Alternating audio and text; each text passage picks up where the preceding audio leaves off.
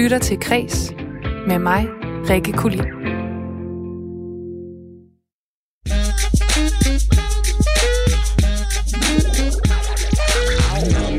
Some tags. Only got twenty dollars in my pocket. I'm, I'm hunting, looking for a come up. This is fucking awesome. Ødelagte ure, mønter, lampeskærme, cykeldele, kaffekanner og brugt pap. Det er ikke bare ting, der hører til på en genbrugsplads, men også på et kunstmuseum. Det viser tre kunstnere i øjeblikket i en ny udstilling på Vendsyssel Kunstmuseum, som jeg ser nærmere på i dag, når jeg ser nærmere på opgøret med brug og smid væk kulturen i kunst- og kulturbranchen. Jeg taler også senere med Allan Klee, der er direktør i Aspiranterne. Og det er et nyt pilotprojekt i Helsingør Kommune, som sender syv ubeskæftigede og sårbare unge ind i arbejdsfællesskaber hos byens store kulturinstitutioner. Og øh, så starter vi noget helt nyt her på Kreds, nemlig en inspirationsstafet. I dag der skal du med den første modtager af den. Men det handler altså om øh, genbrug i dag og opgøret med brug og smid væk kulturen. Og jeg vil selvfølgelig som altid gerne høre fra dig, der lytter med derude. Hvordan tager du del i det opgør? Måske affaldssorterer du, eller køber udelukkende genbrug, eller går all in på at reparere, eller måske sy dit eget tøj endda. Du kan sende en sms til 1424. I din besked, der skriver du R4, laver et mellemrum, skriver, hvad du har på hjerte til mig, og så sender du den afsted. Rigtig hjertelig velkommen til Kreds. What she know about rocking the wolf on your noggin? What she knowin' about wearing a fur fox skin? Whoa. I'm digging, I'm digging, I'm searching right through that luggage. One man's trash, that's another man's come up. Whoa. Thank your granddad for donating that plaid button up shirt. Cause right now I'm up in her stunt. I'm at the Goodwill, you can find me in the. I'm not, I'm not stuck on searching in the section. Your grandma, your auntie, your mama, your mammy. I'll take those flannel zebra jammies secondhand and rock that motherfucker. The built-in onesie with the socks on that motherfucker. I hit the party and they stop in that motherfucker. They be like, oh, that Gucci, that's hella tight. I'm like, yo, that's $50 for a t-shirt. Limited edition, let's do some simple edition. $50 for a t-shirt, that's just some ignorant bitch. I call that getting swindled and pimped. I call that getting tricked by business. That shirt's hella dope. And having the same one as six other people in this club is a hella don't. Peep gang, come take a look through my telescope. Tryna get girls from a brand, man, you hella won't. Man, you hella won't. Goodwill.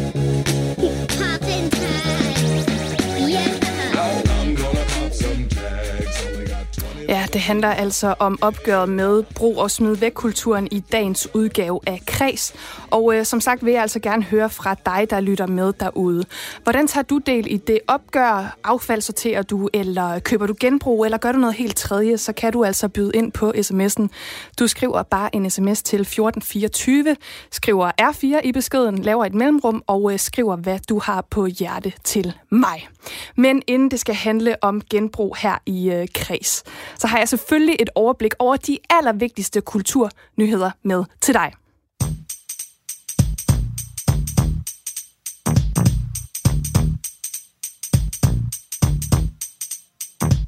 Now this is a story all about how my life got flipped, turned upside down, and I'd like to take a minute, just sit right there. I'll tell you how I became the prince of a town called Bel Air.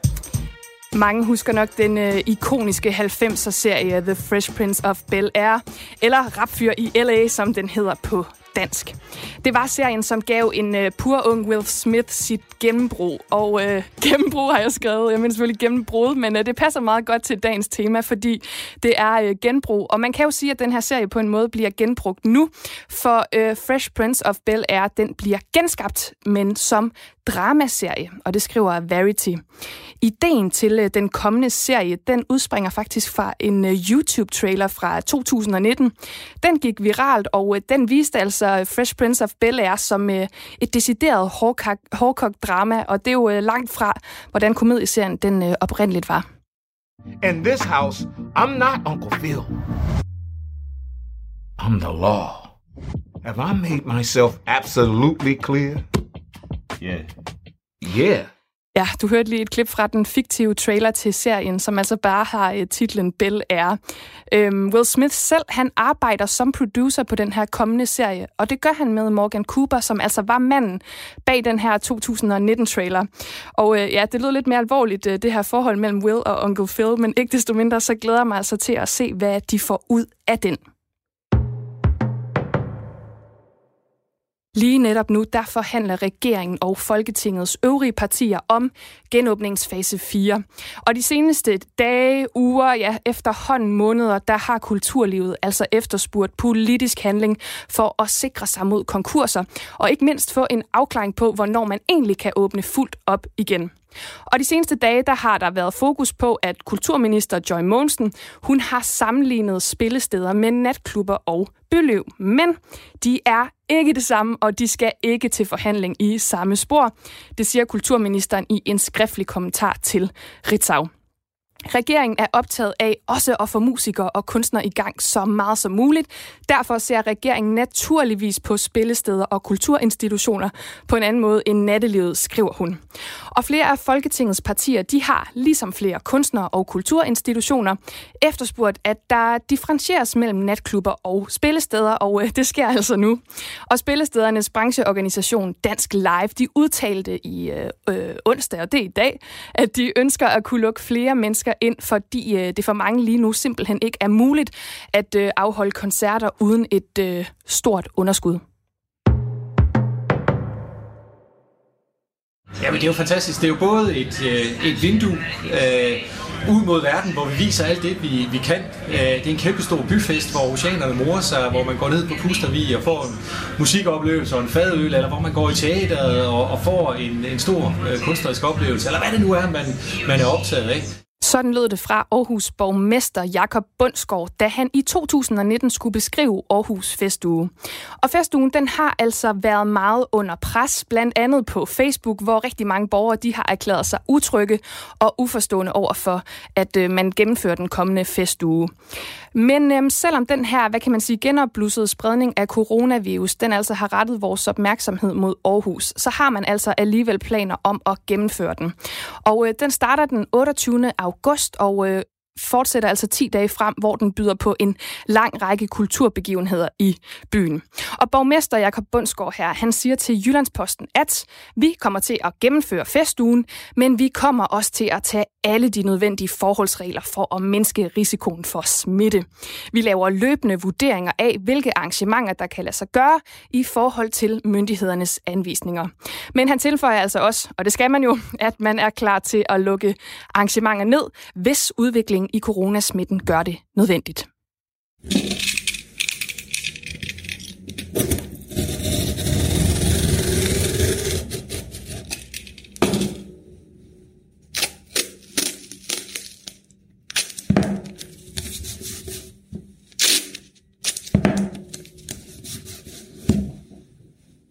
En skarp hobbykniv og klæbrig tape. Det er de to vigtigste rekvisitter, når kunstner Søren Bænke skaber store skulpturer af pap. Skulpturer, som han i flere år har skabt under kunstnernavnet Papfar, som jeg elsker, og som lige nu kan opleves i forbindelse med udstillingen Bænke Heop Hillebrandt på Vendsyssel Kunstmuseum. Og øh, det er en udstilling, som du har kurateret, Katrine Heiborg Christensen. Du er museumsinspektør på Vendsyssel Kunstmuseum. Velkommen til. Tak skal du have. Altså, når jeg i dag dykker ned i netop den her udstilling her på Kreds, så er det fordi, at øh, jeg ser lidt nærmere på det her opgør øh, med brug og smid væk kulturen, som øh, på mange måder kommer til udtryk i udstillingen. Men hvordan ser vi helt konkret Søren Bænke gøre op med den her kultur i de her skulpturer af pap? Altså, øhm, først og fremmest så kommer det til udtryk i hans materialevalg. Øhm, man kan sige, at Bænke han er interesseret i pappet som emballage, Øhm, og der er stor forskel på, hvilken type pap han vælger at anvende i forskellige sammenhænge. Og øh, det her pap, det finder han i container rundt omkring, og faktisk har han selv fortalt, at han har favoritcontainer, hvor han kan finde lige præcis den type pap, som giver mening at anvende i, øh, i den kontekst, han nu har brug for det. Øhm, og man kan sige, at pappet det repræsenterer på en måde vores forbrugssamfund. Det afslører, hvad vi har købt og hvad vi har forbrugt. Og for Bænke bliver der til tider øh, ligefrem tale om et studie i, hvilke type mennesker, der forbruger hvilken type varer. Øhm, og det kan være alt fra papemballager fra nye fladskærms-tv, en støvsuger, pizzabakker, øhm, hvor vi jo så sidenhen kan se emballagen pappet, som vi ikke længere har brug for. Og det er det pap, Benke er interesseret i, det er det, han fisker op fra containeren og øh, transformerer til tredimensionelle skulpturer og todimensionelle billeder. Øhm, ja, og motiverne de er ofte hentet fra hverdagen, derfra hvor pappet også stammer. Øhm, det kan være en kaffekop, det kan være et værktøj, det kan være en sutsko. Så Yes, øhm, jeg, jeg, jeg tænker lige over det her med sådan alt pappet her, øh, og sådan, hvad kan man sige, at øh, det jo egentlig er noget fra hverdagen, som, som også bliver lavet om til, øh, til noget andet fra hverdagen. Altså, vi kommer tilbage til ham lige om lidt, fordi vi også har nogle andre øh, kunstnere med i den her udstilling, nemlig Henry Herup og Christian Hillebrandt. Men øh, jeg vil faktisk allerede godt nu spørge, fordi du, du beskriver det øh, på alle mulige måder her. Har du et øh, favoritværk fra øh, Søren Bænke? Mm, jeg tror, det må være øh, det værk, han kalder Tang, som er en øh, papskulptur, der forestiller en tang. Den er cirka en halv meter lang. Øhm, og det er en tang, som egentlig først var en lille detalje i et af Benkes øh, todimensionelle billeder. Øh, og så blev han så optaget af den her lille detalje, at han valgte at hive motivet ud af billedet og gøre det til en skulptur. Og, og det stammer fra et et portræt, der forestiller Christian Hillebrandt, der sidder og snedgererer sine øh, skulpturer. Øh, og tanken er jo så bare en, en lille detalje, et lille redskab, som, øh, som er nødvendigt for at fremstille skulpturerne. Og det er altså et, øh, hvad kan man sige, vip med hatten til øh, Christian Hillebrandt, og han øh, er jo også en del af den her udstilling, fordi udstillingen den består af værker af Henne Herup, Christian Hillebrandt og så Søren Bænke her. Hvordan kommer opgøret til udtryk i de andre tos værker?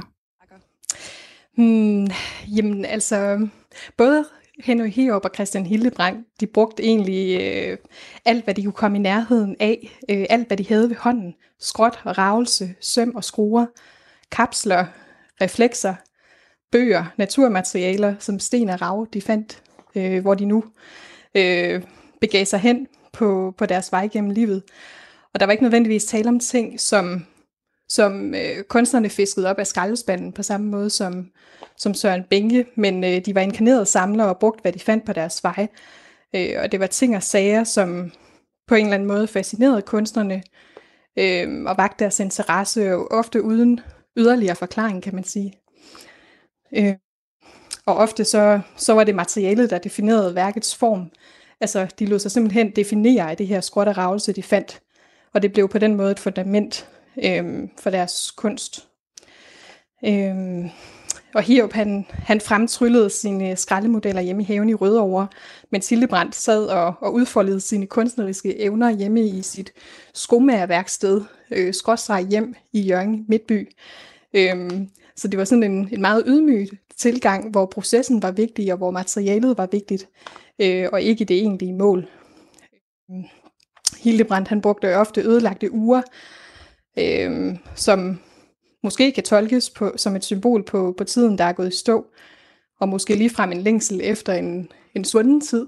Øh, det, det er sådan et, et element, man ser gå igen i mange af hans værker. Ja, og nu kan man sige, at to af de her kunstnere, de er jo gået bort, og Søren Benke, han er den eneste nulevende. Men jeg er lidt nysgerrig på, hvorfor du mener som kurator af den her udstilling, at øh, den skulle vises netop nu, fordi man kan sige, det er jo et emne, der på mange måder har været op de seneste par år. Hvad er det, hvad kan man sige, hvad er det nye, som den her udstilling, den, øh, den giver os? Hmm, det er et godt spørgsmål. Altså, man kan sige, at vi synes jo, det er en vigtig historie at fortælle på, på mange forskellige tidspunkter, men, men historien er så oplagt at få fortalt netop nu, øhm, hvor vi er på, på bagkanten af sidste års såkaldte klimavalg, øh, og bæredygtighed på en eller anden måde er, er noget, vi bekymrer os mere om end nogensinde før.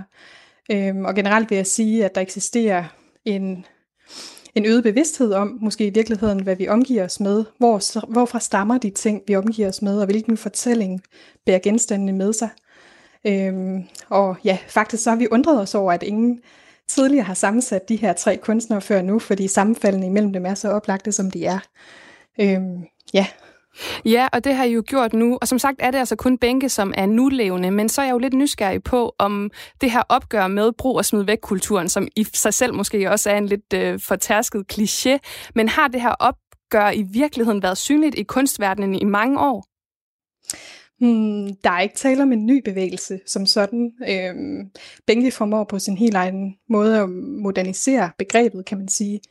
Øh, men metoden har vi set anvendt i kunsthistorien allerede fra, fra begyndelsen og midten af 1900-tallet. Øh, et eksempel er Cobra-kunstneren Asger Jorn, som jo to gamle malerier med hjem forskellige steder fra, malerier, som vi kan finde på loppemarkeder i dag, øh, begået af andre kunstnere. Øh, og så overmalede han dem. Et af de mest kendte eksempler må være den foruroligende Elling, øh, hvor Jorn han eksperimenterede med en, en lejende tilgang til materialet og sendte chokbølger gennem nationen, fordi det kunne man jo ikke. Man kunne ikke overmale en andens kunstværk. men, men det her med at tage noget, der allerede eksisterer, og så transformere det, den, den tanke har vi set i flere andre sammenhænge, og, øh, og Benke formår så, ja, som jeg, som jeg sagde, at, at modernisere den tilgang på en eller anden måde i dag. Ja, og ud fra de tendenser, som vi ser øh, både i dag og måske også dem, vi har set tidligere, kan vi så egentlig forvente, at det her, den her tematik den kommer til at fylde mere i kunstverdenen sådan inden for den nærmeste fremtid? Fordi man kan sige, at klima generelt det er jo et øh, emne, der er på alle slæber i de her år. Kommer det også til at afspejle sig i, øh, i samtidskunsten i fremtiden? Mm.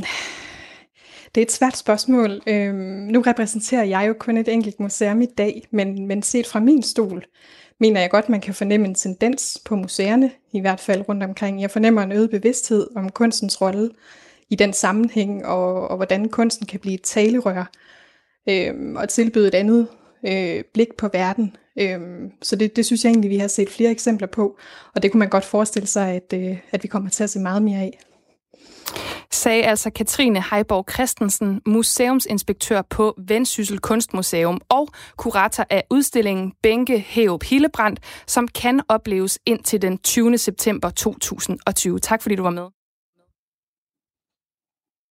Senere i programmet, der ser jeg nærmere på opgøret med brug og smid væk kulturen, som det kommer til udtryk i modebranchen. Men inden da, der øh, er der et nummer, som øh, har været, hvad kan man sige, sådan trængt sig på hos mig hele dagen. Fordi når jeg tænker på det her brug og smid væk kultur, så er der et nummer, som kommer til mig, og det er måske ikke i forhold til, hvad kan man sige, materialer, man finder i øh, naturen, men det er i forhold til mennesker. Og det er altså Bill Withers klassiker Use Me, som handler om at blive brugt af et andet menneske. Det er en dejlig sang, og øh, jeg synes bare, den passer rigtig godt ind i dagens tema. Så vi skal altså lige have lidt musik her på Kreds.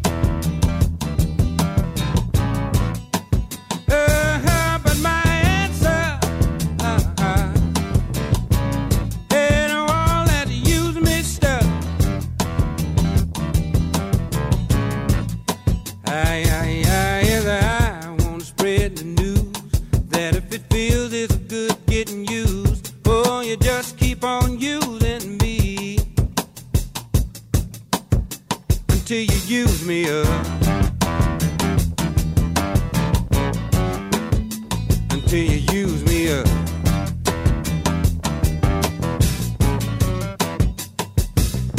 My brother sit me right down and he talked to me.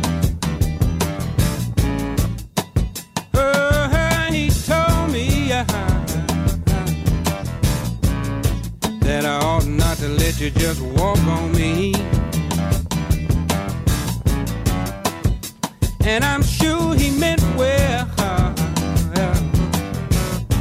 Yeah, but when I talk was through. I, I, I said, brother, if you only knew, you'd wish that you were in my shoes. You just keep on using me till you use me up. Bill Withers med Use Me, og det handler altså om øh, brug og smid væk kulturen i dag i kreds. Og øh, jeg har jo spurgt jer på sms'en, hvad øh, I gør for at tage et opgør med den her kultur. Og øh, jeg har fået en øh, meget praktisk sms fra Paul, som skriver, støt stop madspil. Og øh, det er også et godt projekt, som jeg i hvert fald vil sige, at jeg støtter. Det er også lidt gratis at sige, men ikke desto mindre, så øh, er det rigtigt.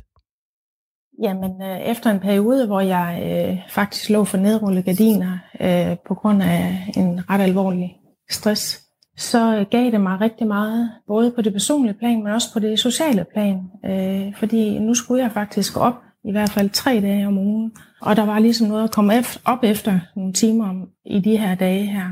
Og det var bare, det var bare rigtig godt, efter en lang periode, jeg havde ligget. Det her, det var Tina Thule Bak fra Silkeborg, som min kollega Stine Kromand Dragsted på Radio 4 Morgen tidligere har talt med. Tina Thule Bak, hun var nemlig en af dem, som prøvede Sundhedsstyrelsens pilotprojekt Kultur på recept, hvor hun oplevede, at hun fik det markant bedre af at synge i kor, male, lytte til højtlæsning og lignende tiltag. Og i dag der er hun raskmeldt efter en langtidssygemelding med stress. Og et projekt som Kultur på Sundhed, det er altså bare et af mange initiativer, der arbejder på, at øh, kulturen den kan tages alvorligt som et middel til at løfte mennesker i sårbare positioner. Og det sker blandt andet også gennem det nye beskæftigelsesinitiativ i Helsingør Kommune. Aspiranterne, hvor syv ubeskæftigede unge, de gennem et halvt år skal indgå i arbejdsfællesskaber på kulturinstitutioner i Helsingør. Og nu kan jeg byde velkommen til dig, Allan Klie. Du er direktør og mentor i Aspiranterne. Hej. Ja, hej. Vil- Nu har jeg jo beskrevet det en lille smule, men meget kort, ja. så vil du ikke i stedet for, for du er jo eksperten på det her område, vil du ikke forklare mig og lytterne, hvad aspiranterne er? Jo, altså man, man kan sige, nu, nu har du lige spillet Use Me. Altså man kan også sige uh, See Me. Altså der er rigtig mange mennesker, som ikke føler sig set.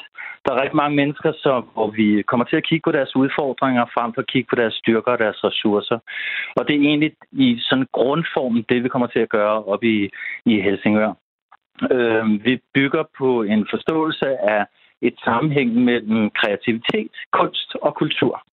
Øh, kreativitet har vi det med, at vi sætter i forbindelse med, eller besnærer, eller besnæver ved at, at, at binde det meget tæt sammen med det at være kunstnerisk. Men for mig handler kreativitet om meget mere end det. Det handler om den dagligdags kreativitet, vi har. Øh, rigtig mange unge står øh, sidst på måneden i køleskabet, øh, og hvad skal du så gøre? Du er skide sulten. Du bliver nødt til at komme op med en idé. Du bliver nødt til at være kreativ. Du må tænke på en ny måde. Men, men hvis du meget længe har været låst inde på grund af forskellige udfordringer, så kan du have svært ved at se de her ting selv. Så vi vil udvikle deres kreativitet. Kreativiteten handler altså om at øh, bruge øh, øh, den viden, du har i forvejen, på en ny måde. Men før du kan det, så bliver du nødt til at kunne reflektere, og der bruger vi kunsten. Altså kunsten er jo et fantastisk refleksionsrum, i hvert fald et muligt refleksionsrum, hvor vi kan gå ind og få et blik på os selv, og kan få et blik på det samfund, vi er en del af. Vi kan gøre det sammen i en gruppe, vi kan gøre det alene. Øh, men før man kan reflektere, så bliver man nødt til at være en del af en kultur, altså et fællesskab. Fællesskabet er jo i virkeligheden grundformen af kultur. Kultur opstår, når vi nogle mennesker har været sammen et stykke tid. Så danner vi nogle øh, regler og nogle former at være sammen på, og det er kultur i sin øh, sådan reneste form. Så det vil sige, det som de unge aspiranter kommer til at være en del af, det er en arbejdskultur. Øh, de kommer dels til at lave en kultur selv øh, i blandt aspiranterne, men de kommer også til at være en del af den arbejdskultur, som, øh, som der er på de her kulturinstitutioner. Så kultur, fællesskab, sammen med kunst, refleksion, danner kreativitet og giver, gør os i stand til øh, og kigge nye veje. Og man kan sige, det er ikke kun mig, der synes det. Altså, det er jo det er noget, som, som forskning viser. Dels øh, kultur på recept, men også øh, Center for Ungdomsforskning øh, har for i, tilbage i 2016 lavet en publikation, der hedder Når kunst gør en forskel, hvor de på dansk grund ligesom prøver at undersøge nogle ting og, og siger, jamen, de kunstneriske processer, det at indgå i et fællesskab, det at udtrykke sig, øh, det skaber nogle forandrende øh, elementer i os som mennesker. Ja, og du starter jo med at nævne den uh, hellige treenighed her, synes jeg på en eller anden måde. Kreativitet, kunst og kultur. Og det er jo det, det her Ja. projekt det handler om. Det er jo et uh, stort samarbejde mellem uh, fem forvaltninger i Helsingør Kommune, Ja. og så fire kulturinstitutioner. Ja. Og uh, hvad kan man sige, aspiranterne er så uh, aktøren her, som er støttet af Lauritsfonden. Og Ja. uh, jeg kunne godt tænke mig lige at sådan dykke ned i den her mulighed, de unge får. Altså, hvorfor er det vigtigt Mhm. for dem at få det her forløb, og uh, hvordan bliver de overhovedet udvalgt til det? Øhm, hvorfor er det vigtigt? Det, er- det er vigtigt, fordi at der ligger en masse menneskelige ressourcer, som vi som samfund går glip af. Det er sådan på det samfundsmæssige plan. Øh, på det personlige plan, så har vi altså også en masse mennesker. Altså, i Danmark, der er der øh, lige over 70.000 unge, som er på offentlig ydelse. 70.000 unge. Hvis vi kigger statistisk på det, så vurderer vi, at lige omkring 53 procent af dem, det vil sige 37.000 mennesker, formoder vi aldrig forlader den offentlige ydelse.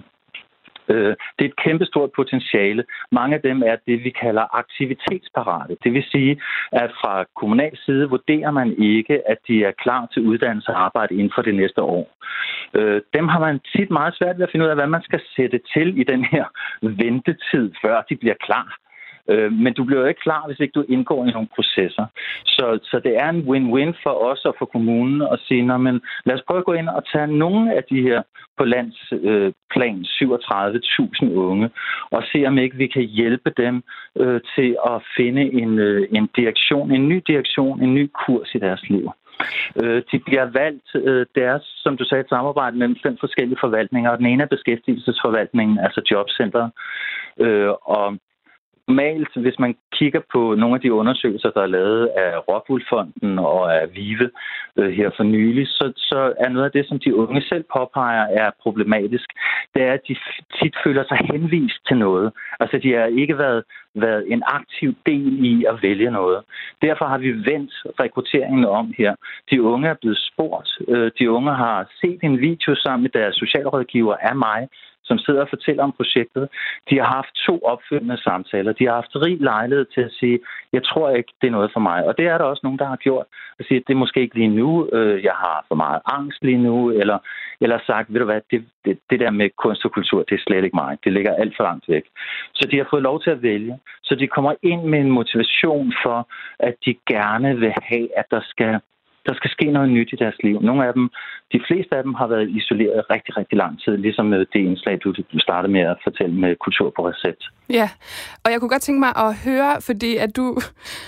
Øhm, du beskriver jo rigtig meget her, at øh, det er også de unges eget valg, kan man sige, i den her situation. De har haft Ja. muligheden faktisk for at sige nej. Øhm, Jeg kunne godt tænke mig at høre dig, fordi altså, det er jo også et, øh, et helt nyt koncept i Danmark. Hvor kommer inspirationen til det her projekt egentlig fra? Altså, jeg har, jeg har et, øh, jeg kommer fra teaterverdenen, og jeg har øh, 30 års arbejdsliv inden for teateret og for de forskellige kulturinstitutioner. Øhm, altså, jeg, jeg, jeg lå ikke sådan lige i banen til at skulle øh, være skuespiller eller til at, at arbejde inden for teaterverdenen. Det, det, det er fordi, der kommer en udefra på et tidspunkt inspirerer og opfordrer mig til at gøre det her. Og gennem de sidste 30 år kan jeg slet ikke, øh, jeg har slet ikke tal på, hvor mange kollegaer, dels på scenen og bag ved scenen, som har sagt, hvis ikke at der var teateret, Øh, så ved jeg ikke, hvor jeg skulle have været. Det vil sige, at kulturinstitutionerne har traditionelt set et ry for, at der er lidt højere til loftet. Du må godt være lidt mere skæv på kulturinstitutionerne end, øh, end andre steder. De sidste fem år har jeg så arbejdet sammen med en stor socialfond, der hedder Askerfonden, øh, og Bikubenfonden. Det var støttet af Bikubenfonden. Øh, skabte vi på Ydre Nørrebro en innovationszone for unge, som øh, brugte kunst og kultur som løftestang til social forandring. Det, der er den store forskel i det her nye tiltag, øh, som jeg har set, øh, man gør i, øh, i England, øh, det er, at man tager hele den her indsats, og så flytter man den ind på kulturinstitutionen. Så dybest set er det sådan kreativiteten i sin grundessens, jeg laver. Det er, at jeg siger, at jeg har en masse viden om kulturinstitutionerne og deres processer. Jeg har en masse viden om, øh, hvordan man med de her processer flytter unge mennesker. Nu prøver vi at koble de her ting, og så sætter vi det ind i fire fuldstændig fantastiske kulturinstitutioner øh, i Helsingør. Øh, og så ser vi, hvad der sker. Og det her projekt her til sidst, Allan Klee, det er jo et pi- Ja. pilotprojekt, der varer fem år. Det vil sige, at alt 10 hold af unge, de kommer ja. Igennem. Og du nævnte ja. Tidligere Center for Ungdomsforskning på Aalborg Universitet, ja. Som jo følger processen. Hvis du skal. Ja. prøve her kort til sidst at sætte ord på det, hvad er det så, I håber at få ud af det her pilotprojekt? Vi håber at kunne... Min egen personlige agenda er, at jeg synes, at kulturinstitutionerne skal gøre en mere øh, aktiv, synlig indsats i deres nærmiljø. Øh, og det her er en måde, som, man, hvor man kan bruge de ressourcer, som allerede er inde i kulturinstitutionerne, på en helt ny måde. Som øh, ideen er at lave en håndbog, eller man kan sige sådan et plug-and-play-program, øh, som, som vi kan proppe ind i en hvilken som helst kommune eller kulturinstitution, som måtte synes, at det kunne være interessant at lave det her. Og det gælder både Danmark og i Norden. Så jeg har to store følgegrupper, øh, som øh, bliver opstartet. Dels en national følgegruppe af kommuner og kulturinstitutioner, og så en følgegruppe af internationale kulturinstitutioner, som øh, synes, det er interessant at komme ind og være en tættere del af det nærmiljø, som, som øh, de ligger i. Det sagde altså Allan Klee, direktør og mentor i Aspiranterne. Tak fordi du var med. Ja, selv tak. Du lytter til Kres med mig, Rikke Kulin. I dag der fokuserer Kreds på opgøret med brug og smid væk kulturen. Og jeg vil altså stadig gerne høre fra dig, der lytter med derude. Hvordan tager du del i det opgør? Måske affaldssorterer du, eller køber genbrug, eller gør noget helt tredje. Du kan sende en sms til 1424. I din besked, der skriver du R4, laver et mellemrum. Så skriver du, øh, hvad du synes, du har lyst til at skrive, og sender det afsted til mig. Og tidligere, der talte jeg altså med Katrine Heiborg Christensen, som er museumsdirektør på Vendsyssel Kunstmuseum.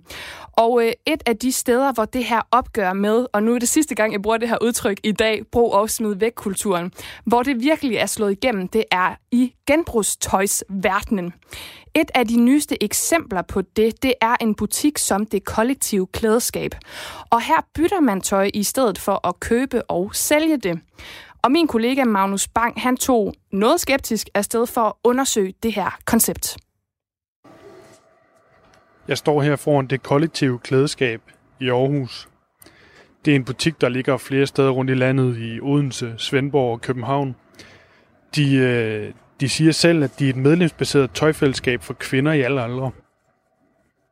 Allerede der kan man sige, at jeg nok ikke er en del af målgruppen. Men jeg synes også, det er en underlig tanke, det der med at dele sit tøj med andre på den måde. For jeg synes faktisk, at øh, ens klædeskab er ret øh, personligt. For det er jo ligesom den måde, man, øh, man bruger til at øh, vise, hvem man er over for andre og udsmykke sig på. Jeg forstår fuldt ud, hvorfor man gerne vil købe genbrugstøj eller sælge genbrugstøj. Stanken med at købe noget billigt eller sælge det, man ikke bruger, den forstår jeg fuldt ud. Men jeg forstår ikke, hvorfor man skal dele det med andre på den måde, man gør i det kollektive klædeskab. Så nu vil jeg tænde og høre, hvorfor man egentlig skal gøre det på den måde. Hej, hej. Jeg er kommet indenfor i, i butikken, og øh, I, I er frivillige her. Hvor, hvorfor egentlig øh, dele sit tøj med andre på den måde? Øh, for det første synes jeg, at det øh, giver god mening, at øh, vi deler tøjet, at vi sætter det tøj i omløb, som allerede er her, i stedet for at få produceret noget nyt hele tiden. Så derfor så, øh, så giver det god mening for os, at vi deler det, der allerede er. Ja. Og man har jo allerede altså en masse tøj, man har fået købt igennem årene og sådan stakket op, og så på en eller anden måde i stedet for, at det bare ryger ud, at så er der nogle andre, der kan få glæde af det. Det giver ret god mening, synes jeg, i stedet for, at alle skal ud og købe noget nyt. Og, ja. Og jeg forstår også godt tanken med at give det brugte videre, og det er jo det, man gør i genbrugsbutikker. Her, der er det jo som om, man lidt mere deler det. Hvad, altså, hvor, hvorfor, hvorfor ikke bare sælge det videre, og så tjene nogle penge på det, købe noget nyt tøj, og så, så videre og så videre. Jamen, jeg synes her, at der er det jo lidt sådan, at, at alle er lidt interesseret i, at det er, også er god kvalitet, og det er noget, som alle har, altså, som man kan bruge stadigvæk, og som er lidt måske lidt mere up-to-date, hvis man skal være sådan, hvor at, at på den måde, så bliver det ikke bare genbrug, men det bliver også noget, hvor måske, noget, hvor man tænker, at det er lidt for dyrt, eller lidt for god kvalitet, til at man sådan over helt vil af med det til genbrug bare gratis, men så her, der får man jo ligesom nogle, nogle point for det, så man så kan få noget andet tøj for, i stedet for. Og det synes jeg egentlig giver, giver ret god mening. Men der findes jo mange steder på, på nettet. Man kunne jo bare gå på den blå avis og sælge tøjet. Man behøver jo ikke give det gratis til, til Røde Kors, eller hvad det nu end er. Nej. Hvorfor ikke bare gøre det?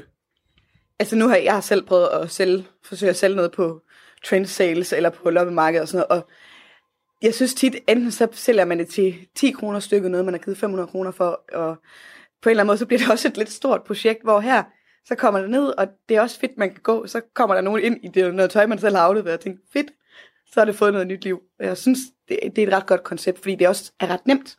Præcis. Det er nemt. Det er rigtig nemt. Det kræver ikke en loppestand, eller tage en masse billeder og bruge en masse tid på at lave tekst. Man går egentlig bare ind i sin forretning øh, og afleverer sit tøj. Og man kan tage noget med hjem, og hvis man stadigvæk ikke synes, det er så fint, som man egentlig havde troet, det ville, så afleverer man det bare igen, og så kan nogle andre få glæde af det. Og så handler det jo også om, at det er et fællesskab. Vi er lige nu omkring 170 kvinder i denne her forretning i Aarhus, som har et fællesskab om, et, om vores tøj. Og så passer vi også godt på det. Fordi hvis vi ikke selv kan bruge det, så er der en anden, der kan bruge det, men vi har kun interesse i at give det videre, hvis det er blevet passet godt på. Ja. Men jeg kan, jeg kan godt lide, at, øh, at når jeg kigger i mit øh, klædeskab derhjemme, så er det mit eget tøj. Så, så ved jeg, at det der det er mit eget tøj. Hvis jeg spiller på det, så ved jeg, at det går kun ud over mig selv. I deler jo så tøjet med, med 170 andre, kan man sige. Hvordan er det? Jamen igen, så passer man godt på det. Hvis, hvis man spiller på det, så kan man, og det, ikke- pletten ikke kan komme af igen i vask, så kan vi ikke aflevere det herinde igen. Så igen, vi passer rigtig godt på vores tøj.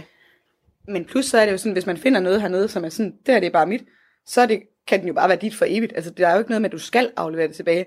Så altså, der er da meget af det, jeg har, jeg har spildt på. Altså, det, og det synes jeg jo, at, at det der er, at man både kan aflevere det tilbage, at noget man lige skal prøve, eller have på til en fest eller et eller andet, men også, at man bare kan sige, jamen, nu er det her mit, og det bruger jeg de næste fem år. Del af et fællesskab.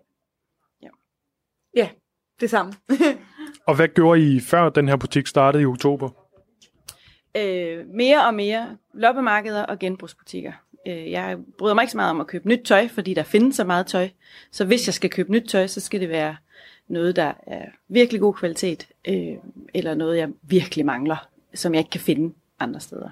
Ja. Men Mm. før det gik jeg i genbrugsbutikker og på loppemarkedet, eller Ja. på den blå avis af Trend Sales osv. Altså, jeg var også på Trendsales, men jeg købte nok også mere nyt tøj, altså, end jeg helt klart gør nu. Altså, det, det må jeg nok indrømme, jeg gjorde. Så på en eller anden måde, så for mig har det også været lidt fedt det der med, at jeg har været vant til at, egentlig bare at købe meget nyt. Så har jeg brugt Trendsales lidt, men jeg har købt meget nyt. At så i stedet for så komme herned, at det har været et helt vildt godt skift. Og min kæreste er også rigtig glad for det økonomisk Så, så gør I det for at passe bedre på planeten, eller gør I det for at spare penge? Begge dele. Hvis du nu skulle vælge en af tingene. Pas bedre på planeten. Ja. Hvordan fungerer pointsystemet? Det fungerer på den måde, at øh, os frivillige, der står herinde, vi giver point efter kvalitet, også lidt med mærker, øh, sæson, øh, og hvad der ligesom er up to date. Altså, hvad er det, der er eftertragtet lige nu? Mm. Jo mere eftertragtet, jo mere flere point. Sådan er det. Øh, så, så, så det er egentlig sådan, det foregår. Mm. Ja. Ja, det er jo bare sådan, at, at ja, som du siger, både mærker og stand, og så er det jo også ligesom, som du siger, up to date. Altså, hvis der kommer en DRG-trøje ind fra nullerne, så nogen har betalt 500 kroner for en gang, så tager vi nok ikke imod den alligevel. Altså, så man prøver ligesom også, og det er jo også det, der gør, at det er fedt at komme, at det er nogenlunde, altså, up to date. Og nu, nu er vi jo inde på det, at nu, nu sagde jeg, at jeg kunne komme ned og aflevere noget. Det, det kan jeg ikke, medmindre jeg har noget øh, dametøj udefra. Nej. Lige nu er butikken her kun for kvinder. Mm. Ja. Men jeg tror nok, at drømmen er, at også kunne åbne en lille afdeling for mænd. Fordi der er faktisk lidt interesse for det fra, fra, øh, fra mandlige kunder også. Og der har også været nogen, der meldte sig ind, fordi de troede, det var også for mænd. Men så måtte vi jo bede dem om at melde sig ud igen. Men øh, jeg tror, det er det, der er drømmen. Ja. Og, øh, og for bare lige at teste det der pointsystem, så, øh, så tænker jeg, jeg har nogle, jeg har nogle sko på, så det er det letteste, vi lige kan tage fat i her. Hvad? De, de er meget slidt. De er også gået Ja. stykker i hælen. Ja. Ja. Ja. Er vi ude i, er vi ude i, jeg kan bytte lige over med den her? Nej, nej. Nej. Altså, den her, det er jo sådan en, der hedder Paul and Joe øh, Sister, som står til 200 point, fordi det er et lidt andet mærke, men din, ja, hvad er det? Asics. Og Det er nogle Asics, ja. Og sådan, altså, princippet vil man godt kunne tage dem ind, men du vil ikke få ret mange point for dem, fordi der er jo stadig nogen, der synes, der er nogle, altså, nogle sko, der er fede. Selvom de er slidte. Ja. Ja. ja. Men lige præcis dem der, de vil nok være for slidte. Ja. ja. Ja. Og så har vi jo et, øh, et øh, samarbejde med redden hernede. Så når man afleverer sit tøj, så bliver man spurgt, om man vil donere det eller ej, eller om man vil have det tilbage igen, hvis det ikke lige passer ind. Så hvis det nu havde været dig, og du havde sagt, at jeg vil egentlig gerne donere det, hvis I ikke synes, det passer i butikken, så har vi samarbejde med redden, hvor vi afleverer det tøj, som, som ikke øh, passer ind i butikken. Mm. Så, så fik man også den. Øhm, juvelerne i, øh, i butikken, hvis vi skal tilbage til det. Det var ikke mine sko, men, øh, men hvad er det? Nu ved jeg ikke, nu står jeg og peger herover, men, Ja. men det ved jeg ikke, om det er... Jamen, det er fordi, det er, det er jo her, hvor farverne er. Fordi jeg vil sige, sort er, sort er bare ikke sådan helt vildt ind lige nu. Så vi har jo stadig en helt meget sort, men det er jo ligesom herover, hvor farverne er. At, som du sagde før, Ja. Cecilia, det, eller Julie. Ja, at det er det, der, det, det er det, der er godt lige nu. Til vinter, så bytter vi om. Så er der flere, der gerne vil have noget sort og noget godt og noget tungt. Og hvad, hvad så det, der står til, det må være til flest point? Den, den højeste øh, pris. Jeg tror, øh, hvad var det den her, jeg lige har kigget på? Som er øh, fra, hvad var det, du sagde, det var fra? Henrik Vilskov. som er en ret stor designer. Øh, en øh, buksedragt i 100% silke. Den er sat til mange point, 500 point. Øh, men her får du også saftsus med godt kvalitet, god Mm. kvalitet, og så er den i god stand, og den er Mm. mm. lilla og flot. Ja. Hvis nu vi skulle oversætte øh, den, hvad, hvad kunne man tælle den på, på til, øh, inde på Twin Sales, hvis det var det? 1000, tror jeg. 8.000 kroner. Ja. ja. Og hvad, hvad er det laveste, I har pointmæssigt så? 25 point. 25 point, det er det laveste Mm. øh, point, vi har. Og det er for eksempel t-shirts, eller badetøj har vi også. Bælter. Bælter. Øh, Tørklæder og altså sådan accessories. Og nu, øh, nu så jeg lige, der kom en, en kunde ind og afleverede en, en pose med tøj, går ud fra. Er det sådan noget, I, I, I skal hen og kigge på nu og vurdere? Ja. Okay. Ja. ja. Der er for eksempel et par sko, som øh, Fine. er fine. Lædersko med en lille rem over. Så nogen vil blive vurderet til 50 point. Tænker jeg. Ja, det er kun 50 point, det der. Ja, det er Ja. så. Ja. Fordi at, sådan, ja, så for eksempel her, så er det jo H&M, så man kan også se, det er jo ikke ægte læder, men det er jo stadig i god stand og nogle fine sko. Så vi vil helt klart tage dem ind. Men, ja. Og der er det jo selvfølgelig også lidt i forhold til mærke om, altså der er jo også noget med kvalitet. Og, mm. så det spiller også ind. Ja, det giver mening. Yes. Så er der en øh, lavendelblå, vil jeg måske kalde den, øh, nederdel, mm. øh, som er vil passe perfekt til en dag som øh, i dag, fra Moss Copenhagen. Mm. Øhm, den, Super fin. Super fin. Vil sættes lige direkte ud i butikken. Den vil nok blive vurderet til 50 point igen Ja. også. Ja. Det er hele tiden en vurdering af, det skal ikke være for højt, for der skal også stadigvæk være omsætning i det. Man skal også have lyst til at tage det med hjem, også selvom man er lidt i tvivl. Så selvom det ikke er kroner, så vurderer man jo stadigvæk som kunde, om, om jeg vil betale det i godsøjne eller ej. Ja, man risikerer jo at, at, at miste Ja. pointene, eller hvad, hvad skal, altså, ja, Ja. betale pointene. Ja, det er jo stadigvæk en betaling på en eller anden måde. Men man kan jo hurtigt få pengene ind på sin konto igen, og tjene penge øh, ved at aflevere det igen. Når I øh, afleverer noget hernede, hvad, hvad lig, altså, er det så noget, I finder i klædeskabet og tænker, det skal jeg ikke bruge mere, eller er det noget, hvor I tænker, det her det er måske mange point, så kan jeg få øh, mange t-shirts for det? For mit vedkommende, så er det noget, der er hængt der længe, og jeg kan mærke, at jeg får det ikke brugt. Det hænger der simpelthen for længe, og så synes jeg, det er synd, det hænger der. Så vil jeg hellere have en aflevere det og finde noget, der jeg, jeg hellere vil have. Mm. Ja, men det er rigtigt, man har måske også nogle ting hjemme i skabet, som man kan have svært ved at komme af med. Af den ene eller anden grund, det har været enormt dyrt, eller man har fået det af en eller anden, man, man godt kan lide, eller hvad ved jeg. Øhm, så kan det faktisk være svært at aflevere, men, men oftest finder man jo ud af, at man får noget tilbage, som man får brugt meget mere, end at det hænger hjemme i skabet og samler støv. Mm. Jeg vil sige, fra da jeg gik øh, ind herude, og så lige om lidt skal til at gå den anden vej, der vil jeg sige, I øh, fået mig tættere på og få mig overbevist om, at det er en god idé. Så, så I, må, I må sige til, når det er fra, fra mænd, for jeg ved også, at mit glædeskab, det, der ligger der helt sikkert øh, nogle ting, som, som kunne være mere end min sko øh, værd i point. ja, Jamen, øh, vi arbejder helt sikkert på sagen, Ja. om at der kommer en herreafdeling også. Ja. Ja, det var dejligt, at vi fik øh, afsløret for lytterne, hvordan øh, din skosituation er. Ja, det var altså min kollega Magnus Bang med de slitte sko, som havde været i en tur i det kollektive klædeskab. Og her snakkede han med Julie Kjær Brygger og anne Kirstine Korsgaard. Du lytter til Kres med mig, Rikke Kulin. Kreds, der hylder vi hver onsdag de mest inspirerende mennesker i det danske kulturliv. Det er dem, der er et forbillede for alle os andre. Det er dem, der tager initiativ, flytter grænser og stiller spørgsmål. Dem, der provokerer, går forrest og ikke mindst skaber forståelse. Kort sagt, dem, der inspirerer. Og dagens inspiration, den går til dig, Erling Pedersen. Tak for det. Erling, du er jo øh, tidligere rektor på øh, Esbjerg Gymnasium med mere end 20 år i jobbet. Du er ridder af Dannebrogsorden og i dag leder af Education Esbjerg. Og det her, det er jo den øh, første inspirationsstafet i kredsregi. Og det er en slags øh, mundtlig vandrepokal, der skal gå rundt blandt inspirerende mennesker i det danske kulturliv.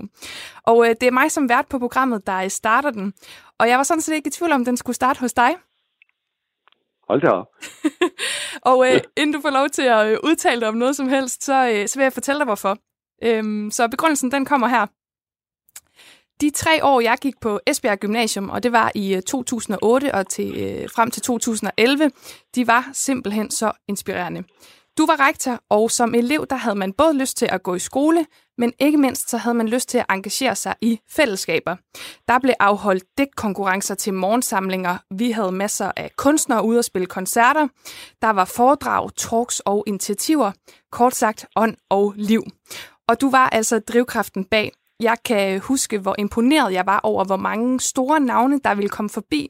Og jeg ved, at de øh, alle sammen sagde ja på grund af dig. Og det her, det er altså bare få af grundene til, at du er den første modtager af inspirationsstafetten.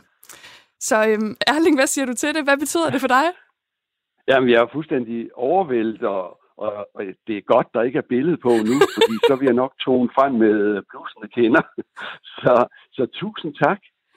Jamen, øhm, altså, jeg kunne godt tænke mig at starte med at spørge, Erling Petersen, hvor vigtigt er det for dig at inspirere andre med dit arbejde? Jamen, jeg synes, det er vigtigt at få den her mulighed for at inspirere andre øh, til at kunne afklare deres mål og sætte, øh, afklare deres øh, valg. Som helt ung, så var det netop mødet med personer, der brændte for deres sag og idéer, som var med til at forme mine senere valg med hensyn til uddannelse og arbejde. Og disse spændende personer var der jo heldigvis nogle stykker af. Men jeg har da også mødt stik modsatte personer, som jeg har gjort meget for ikke at komme til at ligne. Altså anti-inspiratorer, hvis man overhovedet kan bruge det ord. Ja, øh, og at man kan sige, jeg, jeg er jo måske mest interesseret i, sådan, øh, i, i inspirationerne, så du nævner jo selv, du, der har været en del af dem gennem tiden. Hvem har du selv sådan været inspireret af?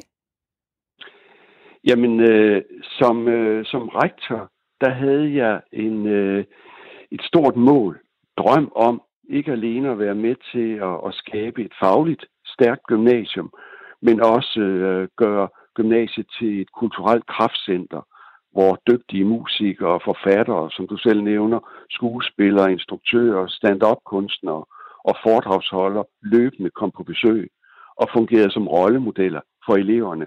Og i særlig grad var der sådan en person, som for mig var en øh, væsentlig drivkraft til stedet at holde fast i, øh, i disse mål. Og hvem var det? Det var øh, musikeren øh, Tina Dikov, som jeg første gang øh, mødte til en øh, grøn koncert i, i øh, 2007, hvor jeg stillede mig op i fankøen, og i stedet for en autograf, så øh, bad om at få et besøg af Tina Dikov på gymnasiet og en gratis koncert. Øh, og, og Tina Dikov er ikke alene en, altså hun er en inspirerende rollemodel, ikke alene fordi hun er en dygtig musiker, men også fordi hun er en person, der har haft mod til at, at forlade trygge rammer og forfølge sine drømme og ambitioner. Og de gange, hun har spillet sammen med eleverne på gymnasiet, der har hun vist sig som en fantastisk og tålmodig pædagog og lærermester, Øh, og for mig har hun sådan været den her drivkraft øh, til at, at forfølge målene om at gøre gymnasiet til noget særligt. Øh, øh, hun, hun var der fem år i træk, og sidenhen har vi haft kontakt med hinanden, og hun overbeviste mig i hvert fald om, at sådan noget, det var muligt. Så hun har betydet rigtig meget for, for de drømme og, og mål, jeg som gymnasierektor havde. Ja, og vi skal jo sende den her stafet videre, og jeg tror allerede, at øh, der måske ikke er så meget tvivl om, hvem det er, der skal have den, men nu spørger jeg lige for en sikkerheds skyld, hvem der skal have næste uges inspirationsstafet her på Kreds. Ja, det er ikke overraskende. Tina Dikov. det er Tina Dikov. Men, men Ja, Erling, det er det. Inden, øh, inden jeg for, forlader dig her, så, øh, så er det jo også sådan, at vi her på Kreds, øh, vi får vores øh, inspirationer til at bidrage til vores evighedsinspirationsdigt. Og det vil sige, at alle, der modtager stafetten, de skal bidrage. Og vi starter den jo selvfølgelig, fordi det er første gang. Så her på Kreds, der har vi startet det her øh, digt med to strofer, og de lyder sådan. Det er kreds for øjne, ører og sind, når vi deler kulturen med hinanden. Og øh, vi vil jo gerne bede dig om at sætte to strofer mere på, så jeg vil jo spørge, hvad er dine linjer? For kunsten og kulturen kan inspirere og begejstre, når vi sammen vil gå nye veje. Og det er jo øh, meget smukt. Hvordan kunne det være, at det lige skulle være de ord? Hvor kom de fra? Jamen, øh, inspiration er jo et af de øh, temaer, som, øh, som I selv bruger, og, og som jeg tænkte, det skal med. Øh, kultur, ja, og øh, kunst øh, har for mig betydet øh, rigtig meget. Altså det, øh, det er med til at, at give liv en, en særlig stemning, og det er også med til at, at pege på, på andre alternative måder at tænke, gøre tingene på. Det er et anderledes sprog også, som jeg er meget begejstret for. Jamen, jeg vil bare sige uh, tusind tak til dig, Erling Pedersen. Du er altså første modtager af Kreds Inspirationsstafet, og du sender stafetten videre til Tina Dikov. Tak, fordi du var med. Ja, tak fordi jeg fik lov til at være med. Ja, sådan fik vi altså sat uh, inspirationsstafetten i gang. Og hvis du ikke fik fat i vores evighedsdigt, der altså er startet nu, så lyder det indtil videre sådan her. Det er kreds for øjne, ører og sind, når vi deler kulturen med hinanden. For kunsten og kulturen kan inspirere og begejstre, når vi sammen vil gå nye veje.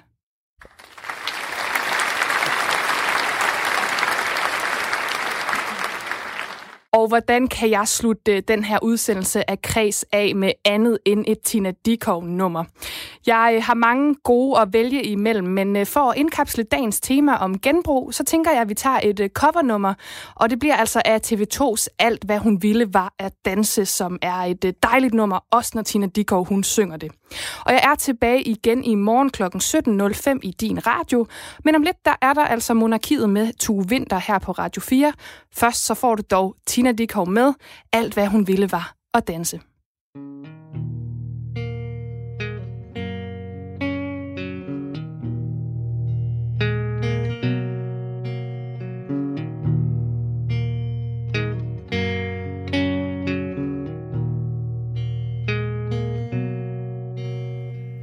Alt hvad hun ville var at danse. Natten ung og smuk og usandsynlig.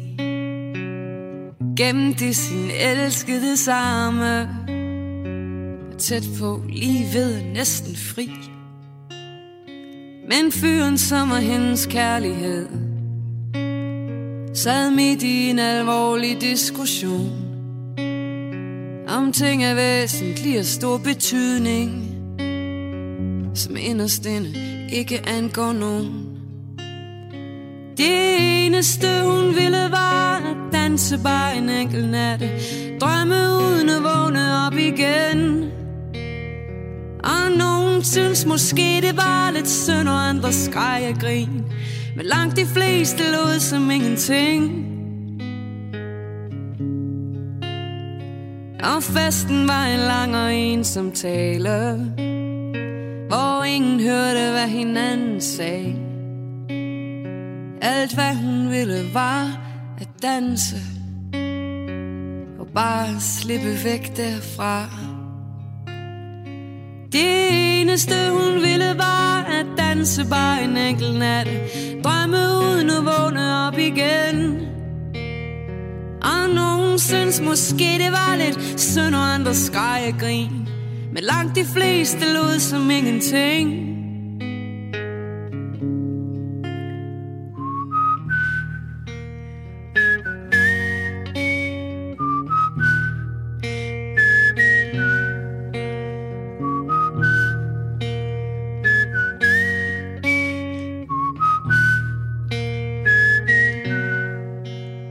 Så dansede hun pludselig der på gulvet Lidt usikker, alene og forladt.